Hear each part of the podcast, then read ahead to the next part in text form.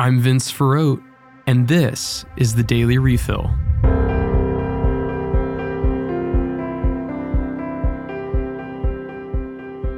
Happy 4th of July, everybody. In lieu of a news segment today, we're going to focus on the national holiday and take a look at freedom and what it means for us as Catholics.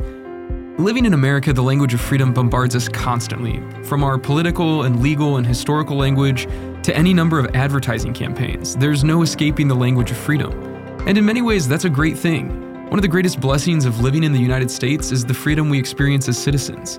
Given that it's ubiquitous in our culture, though, it's good sometimes to pause and ask exactly what we mean by freedom. Some say freedom is to do as you please and not to be bothered. Others say freedom is a restricted government, and others still say that freedom is what a majority opinion allows.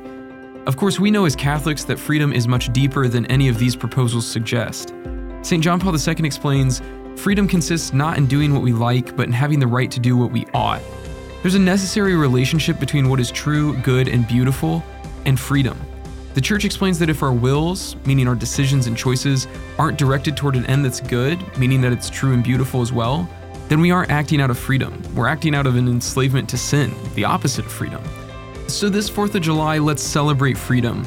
Yes, with barbecues, with pool parties and slip and slides, with fireworks and family and friends, with all of that.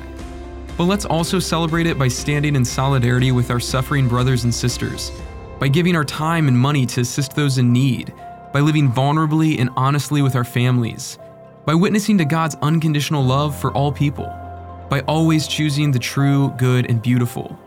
Then we'll really know and live in true freedom. Happy 4th of July, everybody. This has been the Daily Refill. For more, visit spokestreet.com.